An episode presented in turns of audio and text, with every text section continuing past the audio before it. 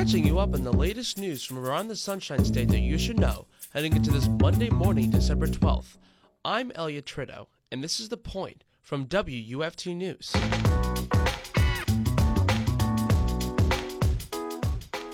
NASA's long-awaited Artemis one mission concluded Sunday with the Orion space capsule splashing west of Baja California in the Pacific Ocean, paving the way for an ambitious program ahead. I spoke with W U F T's Jacob Sedesse about what we've learned so far about the mission.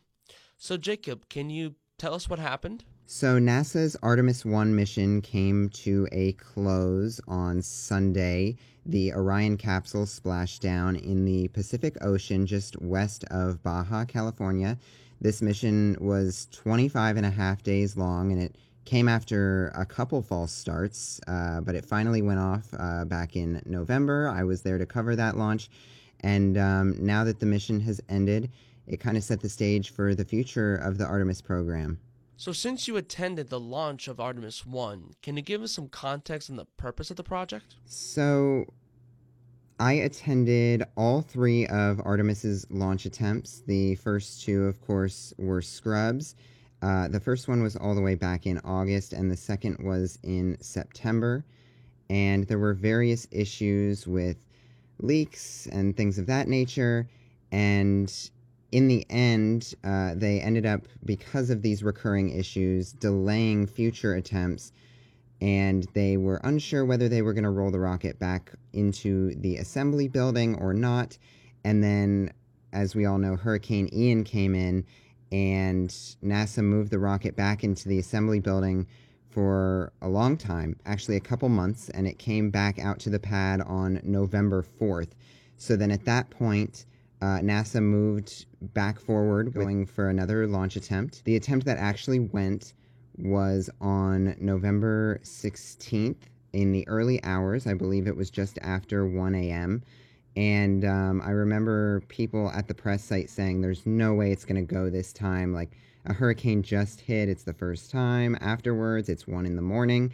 And um, it ended up going pretty cleanly. So this mission is all about just testing the equipment used for the Artemis program. Artemis one was an uncrewed mission to test out the Orion space capsule, which will send humans back to the moon, and the Space Launch System, which is the rocket that will actually be propelling those humans there.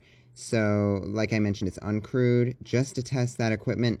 Went around the moon, and it broke a couple of records on its way there. On one of its orbits, it actually broke a record for the furthest distance traveled by a spacecraft designed for humans.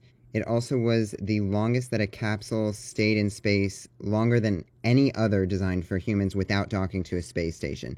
So this mission in itself was historic, but really the goal of this mission is to prepare for this program that's set to send the first woman and person of color to the moon.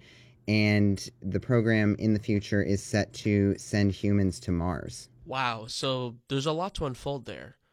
Since it touched down, can you give us a breakdown of what happened when the Orion space capsule landed in the Pacific Ocean? What happened on Sunday was the Orion capsule has been orbiting around the moon. Um, like I said, it was a twenty-five and a half day long mission. It finally began its return to Earth. It separated from the service module, and then it descended from the atmosphere. Um, it traveled at around twenty-five thousand miles per hour.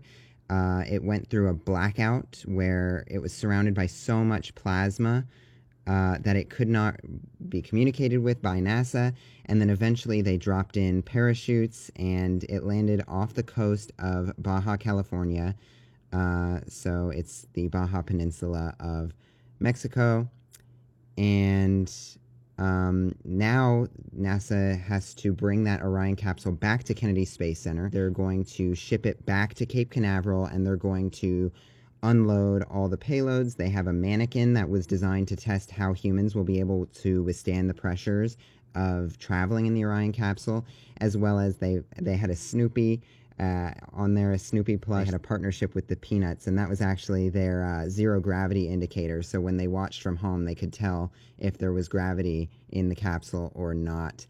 And um, a few other uh, devices that were used for research, and they're going to unload all these things and see how well the capsule fared, uh, just to make those preparations for when humans go on Artemis two in, I believe, twenty twenty-four is what they're shooting for.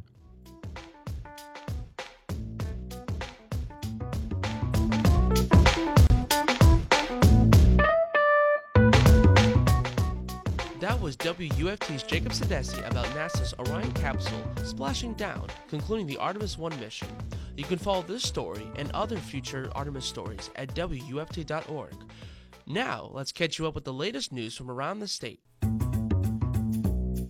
A statewide grand jury this week called for the legislature to expand a law targeting people who smuggle undocumented immigrants into the state.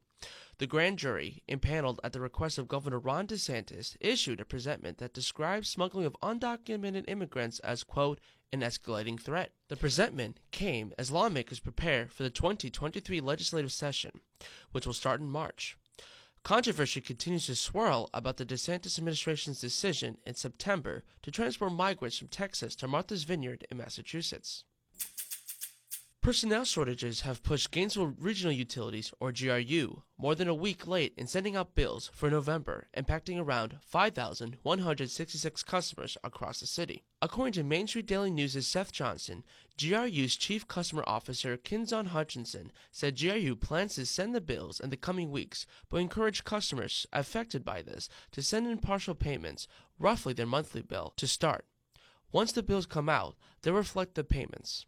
The utility will also set a payment plan for customers thrown off their economic schedule by the delay. And finally, the Everglades National Park is celebrating its seventy-fifth anniversary this week. According to W L R N's Helen Acevedo, the unique subtropical wetland ecosystem, which spans two million acres across Central and South Florida, was dedicated on December sixth, nineteen forty-seven. Subscribe to The Point newsletter, which drops the latest Florida stories into your inbox every Monday through Friday at eight a.m. Visit W U F T dot org for more information. I'm Elliot Tritto, and you've been listening to The Point from W U F T News out of the University of Florida. Have a great Monday.